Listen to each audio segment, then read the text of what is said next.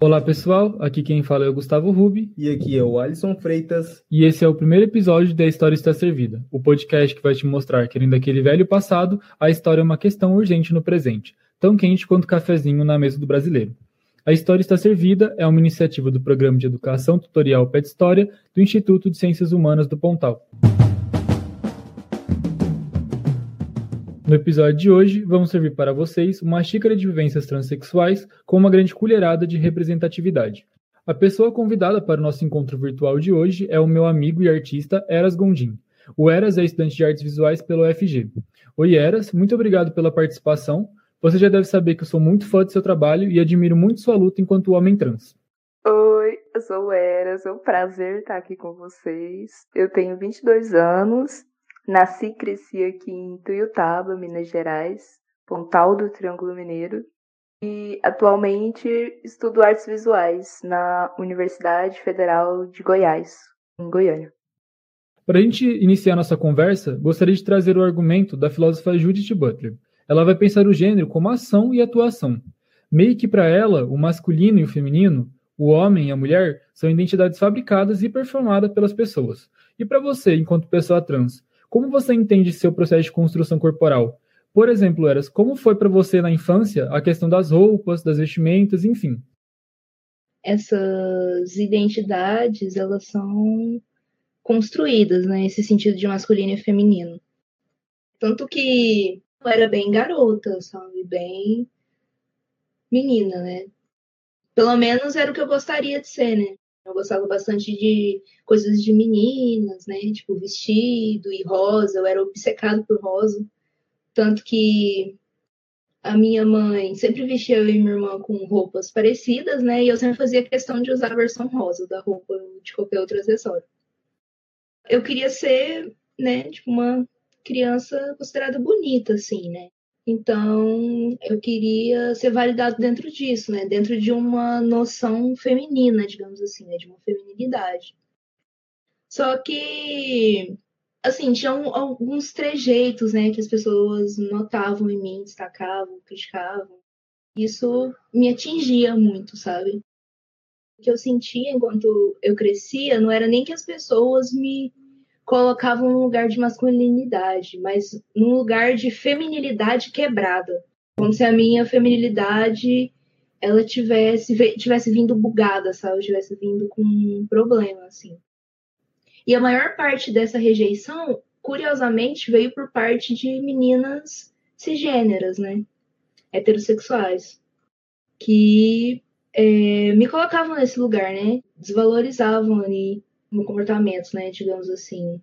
Mas atenção, pessoas ouvintes desse podcast, não estou falando que foi essa experiência que me fez virar transexual, né? Tipo, eu tenho noção de que várias outras pessoas, sejam elas mulheres cis ou homens trans ou pessoas não binárias, passaram por experiências parecidas com essa, né? Assim, de rejeição. E, inclusive, eu gostaria de destacar que essa rejeição, ela sempre vinha por meninas muito normativas, sabe? Porque eu sempre estava querendo ser amigo das meninas que eram mais padrão, assim, mais normativas. Até porque era muito mal visto, tipo, a, a, gente reproduz, né, muito preconceito, então eu não queria ser amigo das, das crianças que se pareciam comigo, sabe? Eu não queria andar com elas. Quando eu era chamado de viado, meu primeiro instinto, assim, era de perto desse, uhum. desses pessoais, sei lá, os que jogavam bola, os que jogavam jogava bandeirinha estouro na rua. Porque, tipo, se as pessoas já, se as crianças já ficavam falando de mim, falando que eu era sapatão, né? Tipo, que isso era o uó, né? Imagina se eu estivesse andando com outras crianças que também eram chamadas de, de sapatão. Essa leitura sempre foi muito problemática para mim. Sempre me machucou muito. Porque, pelo menos durante a minha infância, né, enquanto eu crescia, sapatão não era um termo que se referia a mulheres que gostavam de mulheres, sabe? Não era esse o, o significado primeiro, assim, né, que vinha na cabeça. Quando as pessoas falavam de sapatão, elas estavam se referindo a uma mulher que era feia, que era desleixada, que era suja, que era tarada, né? Então, uma mulher que reproduz todos os comportamentos negativos dos homens mas que não tenha genital, né? Digamos assim. E então é, me doía muito, né? Tipo, as crianças me apontando enquanto sapatão, né? enquanto lésbica. E durante muito tempo na minha vida, tipo, mesmo depois de eu me entender enquanto homem, sabe? Eu tinha muita dificuldade com essa leitura social, assim. Me machucava muito por, causa, por conta dessas questões e que violências, né, situações que eu passei na minha infância que eu que eu fui apontado como a criança tarada, sabe? Que, tipo, tem algum distúrbio ali, tipo, em relação à sexualidade ou coisa do tipo. E isso me marcou muito, sabe, assim. E no sentido de me machucar, né? Porque, tipo, não existe criança tarada, sabe? Tipo, isso é sempre colocado pra cima da gente de uma forma como se a gente fosse crianças problemáticas, né? Tive muito relacionamento com meninas cisgêneras, tipo, cortado pelos meus pais, sabe? Que eles, tipo, eles entendiam que a gente estava fazendo uma coisa, tipo, perversa ou que a gente tinha uma amizade perversa. E essa noção de que eu tinha uma sexualidade perversa me fez reprimir muito a minha sexualidade. Minha vida inteira eu procurei construir até mentalmente, tipo, relacionamentos afetivos com homens cisgêneros, padrão também. E levou um tempo assim, sabe? Meio que eu acho que foi a partir de quando eu me entendi como trans que eu meio que comecei a voltar, tipo, o meu passado e tentar resolver situações que me machucavam para tentar seguir em frente. Eu acho que esse, esse problema, sei lá, da gente ser relegado a esse papel marginal, não vem só da família, né? Eu lembro quando a gente mesmo estava é, no ensino médio e, sei lá, a gente replica muito sem, sem nem perceber, né? Às vezes você não tem nenhuma ideia formada sobre o seu próprio corpo ou o corpo do outro. Sim, demais. E, inclusive, em relação a isso, eu gostaria de falar, tipo, nunca tive muita possibilidade. Então, muita acontecia de muitas meninas cis se aproximarem de mim e eu automaticamente deduzia que aquelas meninas eram lésbicas e que elas estavam se interessando por mim enquanto mulher. E o quanto eu, eu, eu acredito que isso influenciou muito também, sabe, os meus relacionamentos e eu é, não consegui me relacionar com as pessoas, sabe, fugir das relações, porque eu acho, pela forma como as pessoas me leem, assim, ou eu suponho que elas estão me lendo. Olha só que interessante, né? Porque, tipo, eu me identifiquei como um trans por não me encaixar na cisnormatividade, mas eu também tentei me encaixar na, na, tipo, num certo padrão narrativo trans, né? Então eu mudei, assim, as minhas roupas, né? Eu fiquei mais de um ano sem pintar unha, por exemplo. Tenho um cabelo bem curto, né? E eu sinto que eu fui um, um cara muito escroto, assim, sabe? Principalmente com as minhas amigas tipo, querer rebaixar elas intelectualmente, esse tipo de coisa. Depois de um tempo, depois que eu fui, tipo, procurar seguir outras pessoas trans, né? E refletir sobre essas questões que eu meio assim, que me toquei, tipo, porque eu queria ter uma passabilidade, né? Que não deu certo. E aí meio que eu voltei assim fazer umas coisas que eu gosto, sabe? Tipo, fazer sobrancelha, fazer a unha, coisas assim. Mas isso é tão difícil, né? Porque eu fico pensando também que a gente, a gente também faz isso porque é algo esperado, né? Quando você começa a performar a masculinidade, a sociedade espera isso de você, o que é muito estranho, sim, sabe? Sim. Sim.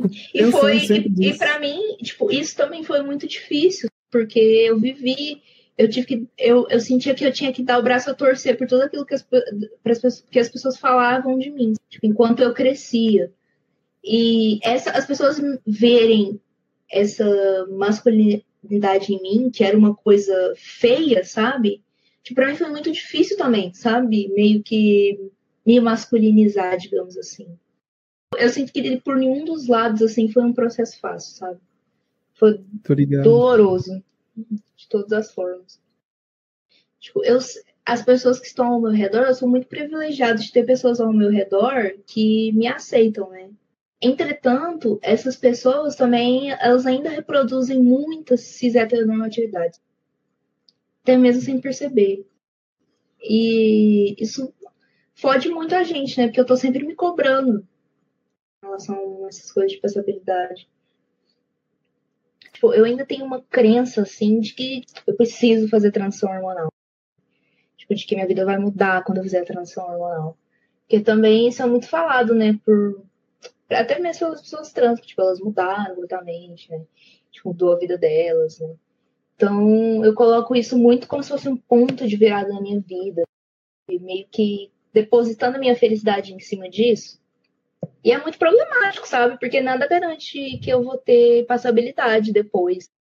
Ninguém deveria depositar a sua felicidade nisso. Isso é muito prejudicial para a nossa saúde mental.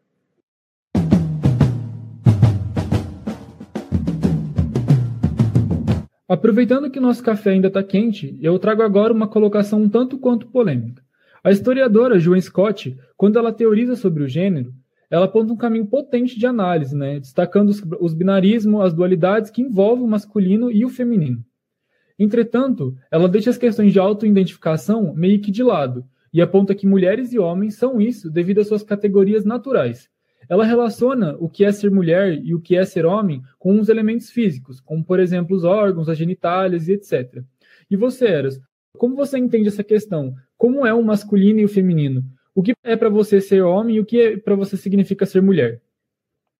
É muito curioso, né, que essa que normalmente, atualmente principalmente, eu vejo muitas pessoas falando de sexo e gênero como se fossem duas categorias separadas, né? Então a gente toca muito nessa questão da performance, né, da dos gostos, comportamentos e trejeitos, e a gente esquece que, tipo, as características sexuais, os órgãos genitais, eles também fazem parte dessa construção, né?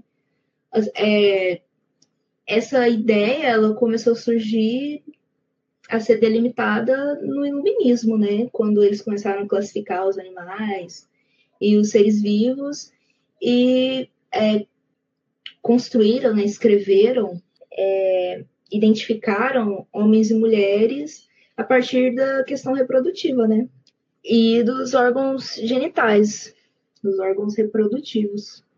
Então, eu acho que a noção de homem e mulher, ela ainda é bastante relacionada a isso, assim. Então, eu acho que essa leitura binária, ela é útil para a gente num sentido de entender as nossas as violências que a gente passa, sabe? A entender as violências pelas quais a gente passa se hoje a gente sai na rua e sofre transfobia, homofobia, lesbofobia, misoginia, é porque a gente ainda vive nessa, nesse ideal binário, né? Nessa estrutura binarista, digamos assim. Onde homens e mulheres teriam uma natureza fixa, né, imutável. Então, só para colocar aqui os nossos ouvintes, contextualizar os nossos ouvintes, tem toda uma ideia de que, por exemplo, ah, homens cis héteros sentem atração por mulheres cis com quadril mais largo, porque essa questão, porque mulheres de quadris mais largos no passado é, davam origem a filhos mais saudáveis, né? Eu tinha um espaço maior pélvico para reproduzir, então era mais fácil de dar luz, né? Então tem muitas dessas construções ainda, sabe? Que faz parte do nosso imaginário. Então, a homossexualidade, ela é colocada inicialmente como uma das primeiras quebras, né? Desse binarismo. Não sei se as pessoas têm essa mesma impressão, mas, por exemplo, até pouco tempo atrás ainda era falado que homens homossexuais tinham cérebro de mulher, né? mulheres homossexuais tinham cérebro de homem, por isso que eles eram homossexuais, né? No caso, o homem gay é aquele, é sempre o passivo, né? É sempre o que performa a feminilidade, né? Por, porque ele tem essa essa questão biológica trocada, digamos assim, então ele vai se comportar como uma mulher, né? E a mulher cisgênera lésbica também, né? É uma narrativa bem parecida, ela tem um cérebro masculino, né? Então ela vai ser, ela vai se comportar como um homem, né? E tanto que é, até hoje muitas pessoas não conseguem diferenciar transgeneridade de homossexualidade, né? Porque as pessoas colocam a gente meio que nesse mesmo lugar de antinatural, digamos assim. que é a cis-heteronormatividade. Isso que você falou é interessante sobre a questão de gênero e sexo relacionado, né? Acho que, que vai muito de encontro com o que a Butler fala, de que as é, normas sim. de gênero prevêem uma sexualidade, né? Uma, uma, sexualidade que é estável, que é oposicional, né? Infelizmente, é isso que a norma de gênero prevê. Talvez por aí também a, a confusão, né? Entre sexualidade e gênero, as pessoas geralmente não entenderem isso. E eu acho muito curioso, tipo, a gente não falar uma, muito tipo, sobre essa questão do, das características sexuais e dos órgãos genitais, né? Porque isso foi uma questão que, tipo, atravessou a pauta trans durante muitos anos, sabe? Até pouco tempo atrás, você só era considerada uma pessoa transexual, que era uma pessoa que tinha um distúrbio de personalidade, se você quisesse mudar de sexo, né, entre aspas. No caso, passar a ter um corpo é, com características sexuais opostas, né, entre aspas também, a que você nasceu com. Então, para mim é muito é, difícil separar as características sexuais né, de gênero, o sexo do gênero. Para mim, o sexo ele está contido em gênero. O sexo não é um assunto neutro, sabe? Até porque eu sinto que atravessa muito a minha própria vivência, na medida em que eu desejo ter um corpo com características consideradas masculinas, né? Eu desejo parecer fisicamente com cis para é, ter satisfação sexual, né, e dentro dos meus relacionamentos. Então, eu acho que essa visão binarista, ela ainda nos é, nos é útil. E acredito que as nossas próprias vivências quebram com essa noção de binarismo, né? Como eu já disse antes, as violências que a gente passa são resultado dessa estrutura binária. E se a gente passa por essas violências é porque a gente não se encaixa nela. Então, ela não é tão fixa e tão intransigível, né? Tipo, como as pessoas acreditam, assim, reproduzem. É bom lembrar que tipo, tem pessoas que também não se encaixam, né? Mesmo em relação ao sexo, nesse sistema binário. E que elas passam por resignação ainda crianças para se encaixar em um dos sexos, né? E eu, na escola, a minha vida inteira, eu aprendi que essas essas cirurgias eram feitas por questão de saúde, porque as crianças não conseguiriam desenvolver hormonalmente, ela teria problemas. Mas quando você entra em contato com o movimento intersexo, você descobre que, na verdade, a maioria das cirurgias, elas não eram por questão de saúde, sabe? Era mais questão da moralidade, para encaixar aquela criança ou um sexo masculino ou um sexo feminino e pensar o tamanho dessa violência, né? Como é violento você, ao mesmo tempo que você nega para algumas crianças e adolescentes vivenciar o próprio gênero, você tenta forçar outras a viverem, né? Porque a gente, as pessoas criam muita polêmica em relação a crianças e adolescentes trans, né? E uso de hormônio. Mas, gente, e as pessoas intersexuais, sabe? Que eles forçam a usar hormônio e, tipo, é, às vezes a família daquela criança e a criança nem tem conhecimento em relação ao assunto, sabe? Não tem como você averiguar se o seu filho, né, a sua criança, seu filho, sua filha, sua filha, é, necessita mesmo de passar por esse tratamento, né? Ela é meio que uma imposição médica. Então, né, vamos balancear aí. Como que fica isso, pessoas cisgêneras? Agora eu não tenho resposta. Mas a gente esquece que uma pessoa cis também se constrói corporalmente, né? A gente meio Sim. que relega isso ao espaço da pessoa trans, como se isso fosse o sobrenatural e a gente tivesse num espaço de construção normal, sabe? A cisgeneridade é... no normal, isso é muito louco. Tem muito disso mesmo. Normalização da, da cisgeneridade. E realmente não tem como a gente fugir, né? Tipo, essa questão, por exemplo, um dia eu tava conversando com um amigo meu que até o, a gravação desse podcast e até o dia de hoje é um homem cis gay, né? E ele tá falando que ele não sente atração por homens que performam feminilidade. E isso também acontece, né? Igual como eu tava falando, essa questão de das pessoas me lerem com um sapatão, por muito tempo me incomodou, porque eu acreditava que esse lugar era um lugar de, tipo, não era um lugar não atraente, sabe? Porque a gente não é ensinado a sentir atração por mulheres que não performam feminilidade, né? Que performam masculinidade ou não binariedade, qualquer coisa assim. O Gustavo analisa um jornal, né? Lampião da Esquina, e a maioria dos editores desse jornal é, são homens gays, assim.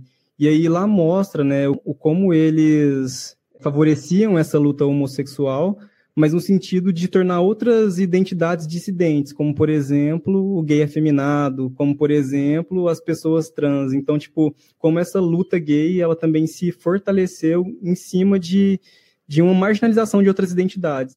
Não uma coisa diferente do que a gente fez na infância, assim, né? De tentar se aproximar do, do hétero, Exatamente. jogava bola. Sim. E é complicado, né? Porque esses caras, tipo, que acabam tendo mais, uma maior visibilidade, né, dentro do, dentro do meio LGBT+, por Sim. se aproximarem dessas identidades hegemônicas. O que é, é, muito curioso, né, porque, tipo, as pessoas que eram lidas enquanto homossexuais eram as pessoas que quebravam com essa noção de performance, sabe? Então, tipo, o gay era o cara que performa a feminilidade, que era, né, consequentemente, digamos assim, sempre o passivo, né, na relação sexual. Era ele que era o gay. Tipo, o outro cara, ele não era gay. É, é complexo, né? Porque na pesquisa que eu fiz também sobre Cuba, existia isso, né? Do homossexual ativo e o homossexual passivo, que eram os maricones e os bugarones. Mas não é algo que a gente não vê no Brasil hoje, sabe? Que eu, que eu não tenha uhum. escutado dentro da minha família, sabe? Sim, sim. Se eu sou passivo, aí eu sou viado, mas se eu faço papel de ativo, não, eu tô performando uhum. um homem ali, né? É. É, até claro porque, assim. até voltando para essa questão do sexo, né, do, da questão do da identidade natural, o homem ele é um, ele é um selvagem sexual, né? Então ele vai colocar o órgão dele dentro de qualquer buraco, né? Ele vai dominar qualquer um. Isso que faz Sim. dele homem. Pois é, cara. E aí pensar que, tipo, e é louco, porque em determinados momentos, esses homens que são ativos, eles também vão sofrer preconceito, assim, mas é num sentido mínimo quando, quando comparado aos passivos, né? Porque quando eu tô, sei lá, me relacionando com outro homem, eu já tô subvertendo uma ordem aí, né? Que é aquela, aquela questão do oposicional, porque um homem tem que fazer sexo com uma mulher. Só que o, ati o passivo já é o absurdo é o da sociedade, é, tipo, né? Porque... É o que desempenha o papel da mulher, né? Aquilo que eu tava falando, daquela crença que as pessoas tinham de que o gay afeminado, né? Sim. e a mulher masculinizada, digamos assim, eles tinham o, o cérebro trocado, né? Voltando a falar dos caras padrão, eu acho que eles ainda sofrem a opressão da questão da sexualidade, mas eles não sentem tanta essa pressão de gênero, né?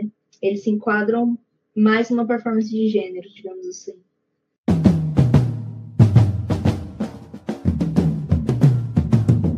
Caminhando para o fim da nossa conversa, eu gostaria de trazer agora um pouco das reflexões realizadas pela bióloga Dona Harvey. Ela vai dizer que tanto o sexo quanto o gênero são fabricações. Ela fala que não existe mais categorias naturais que possam unir os indivíduos e que é necessário fugir das concepções dualistas que buscam explicar os corpos e identidades. A Harvey propõe pensar o gênero e a sexualidade por meio da figura do ciborgue, que são indivíduos, segundo ela, construídos e híbridos de humanos e máquinas. A Haraway é a favor da desconstrução das barreiras entre o masculino e o feminino. Ela é a favor da superação desse gênero. Deixando a última questão, é, o que você acha dessa colocação, desse rompimento entre o binarismo homem e mulher? Você acha que seria possível a gente viver num mundo pós-gênero? Esse é difícil. É, assim, para mim, falando do meu lugar pessoal, para mim seria uma sociedade perfeita, né? Porque fala exatamente do meu lugar. Enquanto homem transexual que é meio andrógeno, digamos assim, tem uma performance andrógena, que é pansexual. Então, para mim seria tipo uma utopia, mas é, eu acho muito difícil eu acho muito difícil acreditar que eu vou viver numa sociedade assim um dia. Até porque eu acredito que tem várias coisas relacionadas com essas ideias de masculinidade e feminilidade hegemônica, sabe? Eu acho muito difícil que a gente viva uma sociedade sem gênero no mundo capitalista. É, tem questão racial também, né? Que influencia nessas vivências de gênero. Então, eu acho bem complicado, viu? Eu acho bem difícil. Eu acho mais fácil o mundo acabar antes, por causa do aquecimento global, ou de grandes pandemias, como nós estamos vendo no momento, do que a gente chegar numa sociedade assim. É o que vemos, né? Tipo assim, eu acho que é mais provável que que esse, essas normas de gênero elas se transformem, sabe, para se manter, como já aconteceu, né? Tipo antes. Por exemplo, a gente sabe hoje em dia que salto alto, maquiagem e peruca foi feita para homens cis, né, brancos, assim, inicialmente, né, porque eles se apropriaram disso de várias outras culturas. E então, eu acho mais provável que essa, essas feminilidades e masculinidades passem por mutações para se manter enquanto hegemônicas, né? Do que a gente realmente chegar em um lugar que seja massa para todo mundo, assim, para geral. Eu acho que é muito impossível você querer desconstruir o gênero sem pensar em questões de classe e questões raciais. Agora que a história está servida, eu gostaria de agradecer a participação do Eras e, para encerrar, gostaria de pedir que você deixasse alguma indicação, alguma recomendação de música, artista que você considera relevante para o nosso debate. Então, como a gente está falando dessa questão de binarismo, eu vou sugerir dois artistas, né? São não binários e que eu acompanho o trabalho, são artistas visuais. E eu curto muito e são pessoas que me inspiram não só a pensar a questão da minha corporalidade, né, mas também a pensar minha produção artística. E então, deixa eu só olhar aqui o arroba. Se chama Enantius Dromos. O Instagram dele é arroba L-I-M-T-R-F. Limitrof Television. A outra pessoa que vou sugerir é a Amber, o Instagram dela é arroba pictórica nebulosa, também ambar pictórica. É, é, isso. Eu espero que vocês tenham gostado aí da minha participação. Espero ter ajudado vocês a expandir suas mentes em relação a pessoas transexuais. Não somos todos iguais, não temos todas as mesmas vivências de gênero, não temos todos as, a mesma sexualidade. Também não temos a mesma percepção de gênero e sexualidade, com certeza. Né? Então, é isso. Procurem se informar mais, sigam pessoas transexuais, compartilhem o trabalho de pessoas transexuais.